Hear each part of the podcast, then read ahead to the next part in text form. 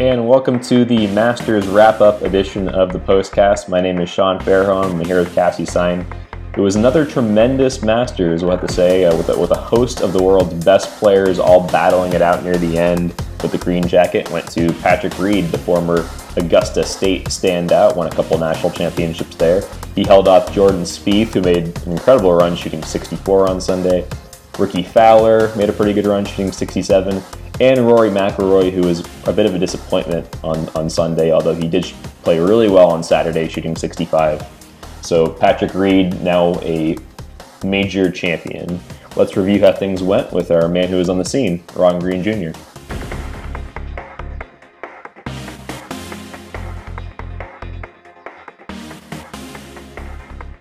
And now we welcome back PGA Tour insider Ron Green Jr. to the postcast. Ron, how was your week in Augusta? It was like always very very good. It was long but uh, fun, and as it often is, it was filled with all sorts of I don't know intrigue, storylines, drama, humor, uh, things that uh, you don't see 13s all the time, and you don't see guys dislocating their ankles and popping them back into place. And until Sunday, we had not seen Patrick Reed win a major championship, and now all those things have happened. you just never know. well, we'll start with the winner, Patrick Reed. He's he's not exactly a guy who is a beloved character. You wouldn't probably characterize him as that in the world of golf. Uh, he has kind of a complicated past in, in college at Augusta State, and not everyone seems to like him, but he showed some serious guts on on Sunday down the wire. What what do you make of his win? Yeah, I mean, I think I mean he's a guy you don't want to go head to head with. I think when uh, when Rory made the little move on him Sunday morning, the first couple holes picked up a couple shots, and then Patrick Reed turned around and flipped it on the third hole when Rory made a ugly bogey and Reed made that birdie putt from the back of the green, and suddenly he was back to three shots. I think that sort of did did in Rory. At least it looks like it in retrospect. And you know, and Reed just sort of he tried not to look away at all the other guys who were charging what Spieth's doing, what Fowler's doing, and just sort of see his way toward the finish line, knowing what he had to do, and he did it. I mean, he's a guy who can really putt, and it, it always matters if you can putt anywhere, but especially at Augusta National. And uh, he just he did all the right things. He was so good the first three days he didn't win the tournament the first three days, but he put himself in a position where he could win it, and and just without doing something uh, like Jordan Spieth had to do. And you know, I mean, he's been telling us for years he's a top five player, and now he's got that first major championship. We know what he does in Ryder Cups, and uh, uh, yeah, it puts him in a new place in the game. So we know Patrick Reed as the Ryder Cup hero, maybe a villain to others, but he's never really played well in majors. He had his first top 10 um, when he finished second last year at the PGA. What was it about his game this week, this this last week, that was the difference maker? He he talks some about how he just learned to. You don't have to be perfect. Don't don't make don't try to hit every shot exactly perfectly. You know, you try to hit the best shots you can, but understand that you know there's it can stray a little bit. You can get away with not being playing ideal golf for 72 holes, and he just sort of lowered the expectations in a sense uh, from shot to shot. Just do his best and play, and you know he'd been around Augusta enough times he sort of knew what it was, even though he'd never broken 70. And uh, you know, he kept talking about it in his uh, interview after Sunday night. He said, I kept telling myself, just go play golf, just go play golf, and it worked. I find it interesting because he's not really a guy we, we talk about all that much outside of the Ryder Cup, but he's he's won six times in the PGA Tour. Now he's won twice in the European Tour. Now he has a major. Where does he kind of fit into the overall picture of the game with all of these these young stars and all these figures that we have? Yeah, well, I think he's going to be more part of that discussion now as we go forward. I mean, it's always been sort of Rickie and Jordan and Justin um, and Rory, and, and, now I think you know Patrick Reed's sort of always been out there on the edge of it, and he goes through spells where he hadn't played particularly well. He can hit some big old hooks with that driver once in a while, and it can uh, he has to chase it down sometimes. But I think uh, you know, I mean, he's a guy now. When when we start talking U.S. Open at Shinnecock, I mean, we'll be immediately coming up with, well, Patrick Reed won the Masters. What will he have to do up here, up there to make it two in a row. I, I think uh, you know he is he I mean, he's a fiery guy, especially in the Ryder Cup. Now he he contained all that emotion at Augusta. You'd see him give it the occasional fist pump, but you could see he was working hard to sort of internalize what he was doing.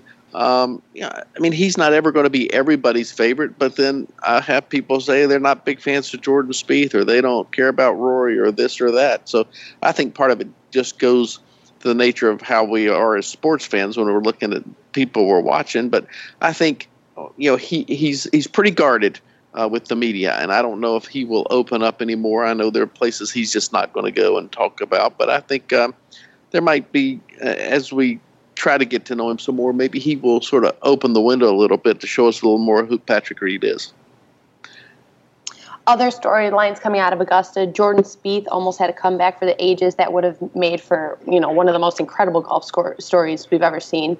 He came up just short. What was the energy and maybe the roars um, on the back nine when he was chasing down Reed?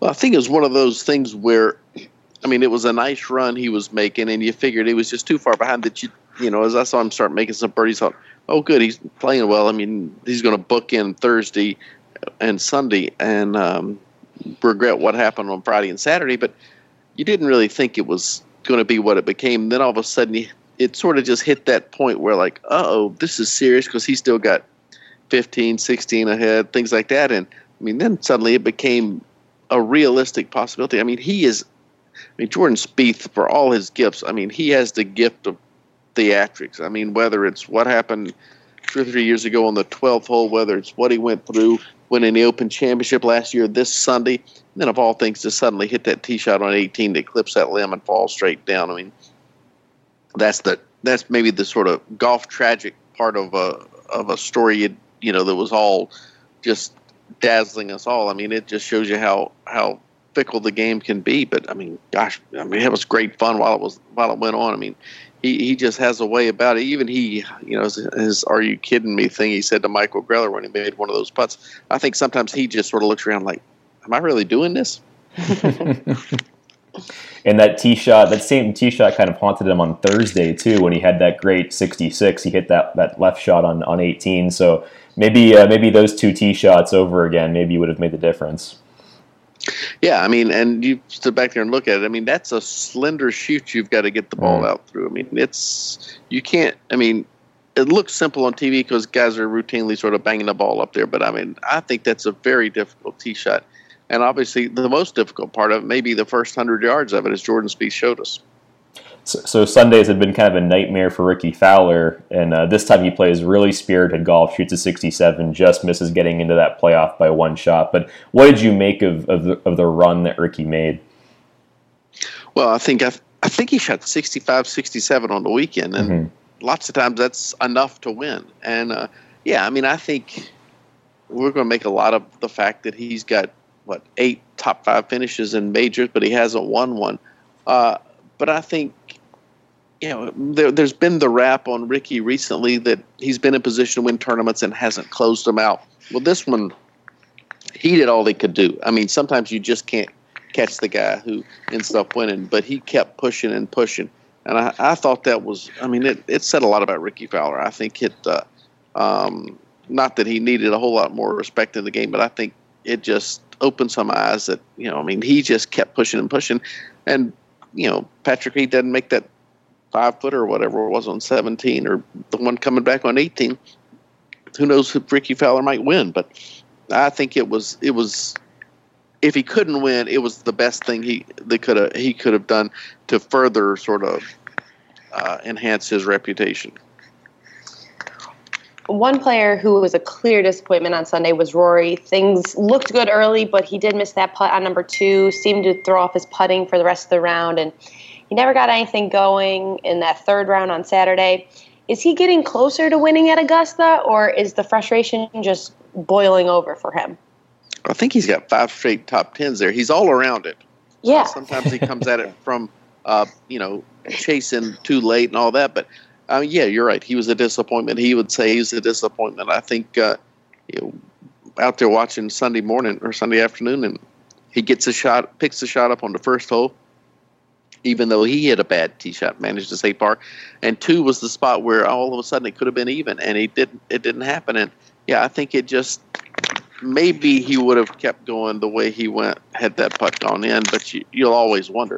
It just like it just you wanted the solid start, and as good as the second shot into two was, he didn't convert it, and you just felt like hmm, missed opportunity. And then as you watched the front nine play out, and all it was was missed opportunities. He hit the ball well enough, and just I don't know, technically whatever, whether it's belief or trust in his putting stroke, it was not there. And you know, by the time they made the turn, nobody he was just four shots back or whatever, but nobody really thought he was going to win that golf tournament. And uh, you know, yeah, he keeps getting close, but uh, he, I mean, he's got another dozen years to make serious runs at the Masters, maybe more than that. But that was a, if you're looking for good chances, that was one that just got uh, got wasted. And of course, we have to mention both Tiger and Phil. You know, heading into the tournament, there was a lot of talk about them, obviously, but they didn't contend. They both played well on Sunday, which was which was kind of a nice consolation prize for them. How do you kind of see them moving forward? I'm sure Tiger will take some some time off, but but how how do you see them both moving forward? Yeah, I was surprised by how flat Phil was, and, and he talked about. It. Said, "I'm just not into it. I, I'm just just not there." And through the years, it's always been there at Augusta, even if he hadn't been playing well coming in. And this year was just the opposite. He was playing well, and there was enthusiasm. There was a reason to think seriously he had a chance to contend down there, and then just nothing happened. Um, you know, even going back to whiffing it on Saturday or whatever when he hit the, was under the tree on the first hole. Um, you know, he shot a good score Sunday, but still put some big numbers up there. Just sort of bounced around. Just you know, maybe maybe all the good play he had had and the run up. Maybe maybe he just sort of peaked too soon, and you just get there and it's flat, and you get frustrated, and uh, it sort of gets away from you. And I, I just think he was uh, it was not what I expected from him. Tiger was, you know, the good part is it's the first cut he's made in the major since 2015. So uh, there's that, but he was just so frustrated by his iron play. I mean, he just he just couldn't hit the ball where he needed to, and um, talked about beautiful putts not going in and all that. But part of the problem was he kept hit when he hit the green. He was not hitting it close to the hole. He never quite got it dialed in there to where he could really give himself chances to be aggressive, uh, to make some birdies. I mean, he made a few, but he was just he was having a he was in cleanup mode the whole time. And down there, you can only clean it up so many times before it bites you. And yeah, I expect he will take uh, the next two to three weeks off. My guess is he will show back up at Wells Fargo in about three or four weeks and go from there. I mean, I, I think it's all been very positive. I mean, this, um, yeah, I don't think the Masters was a step back, but uh, it was not the progress he wanted. And, uh, yeah, but he's still building and, you know, back up in the top 100 in the world. And uh, from where he was, that's a pretty quick climb. Yeah, I think that's pretty good. Ron, thank you so much for joining us and uh, have a good week at the RBC Heritage. Thanks, guys. Enjoyed it. Thanks again to Ron Green Jr. But that's all the time we have left on the postcast this week. Be sure to follow us on Facebook, Twitter, and Instagram. If you have any topics you'd like for us to discuss, tweet us, tweet at us at CassieStein25 or at Fairway Fairhope. Enjoy RBC Heritage Week, and until next time, hit 'em straight. See you later.